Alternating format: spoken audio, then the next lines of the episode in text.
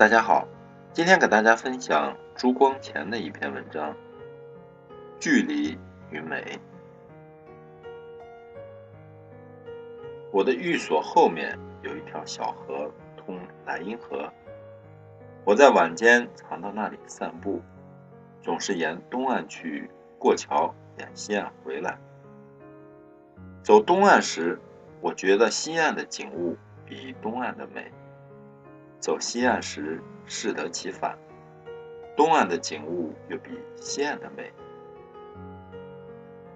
对岸的草木房屋固然比这边的美，但是它们又不如河里的倒影。同是一棵树，看它的正身本极平凡，看它的倒影却带有几分另一个世界的色彩。我平时有欢喜看烟雾朦胧的远处，大雪笼盖的世界和更深夜静的月景。本来是习见不以为奇的东西，让雾、雪、月盖上一层白纱。便见得很美丽。北方人初看到西湖，平原人初看到峨眉，即便是审美力薄弱的村夫，也惊讶他们的奇景。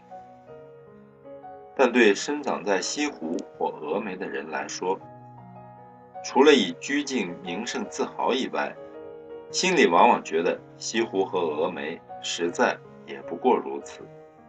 新奇的地方都比熟悉的地方美。东方人初到西方，或是西方人初到东方，都往往觉得面前的景物渐渐值得玩味。本地人自以为不合时尚的服装和举动，在外地人看，却往往有一种美的意味。种田人常羡慕读书人，读书人也常羡慕种田人。竹篱瓜架旁的黄粱浊酒和朱门大厦中的山珍海鲜，旁观者所看出来的滋味，都比当局者亲口尝出来的好。人们对于现在和过去的态度也有同样的分别。本来很酸辛的遭遇，到后来往往变成很甜美的回忆。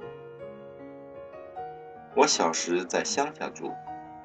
早晨看到的是那几间茅屋、几畦田、几排青山；晚上看到的也还是那几座茅屋、几畦田、几排青山。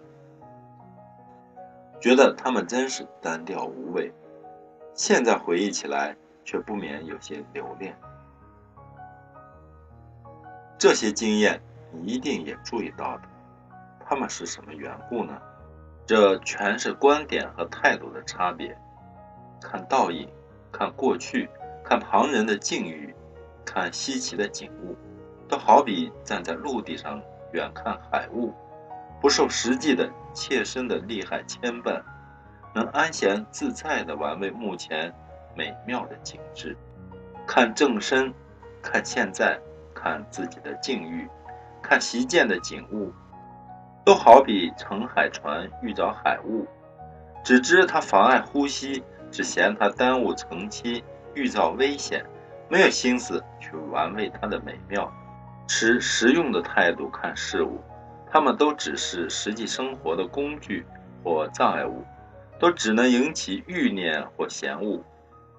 要见出事物本身的美，我们一定要从实用世界跳开。以无所为而为的精神欣赏他们本身的形象。总而言之，美和实际人生有一个距离。要见出事物本身的美，需把它摆在适当的距离之外去看。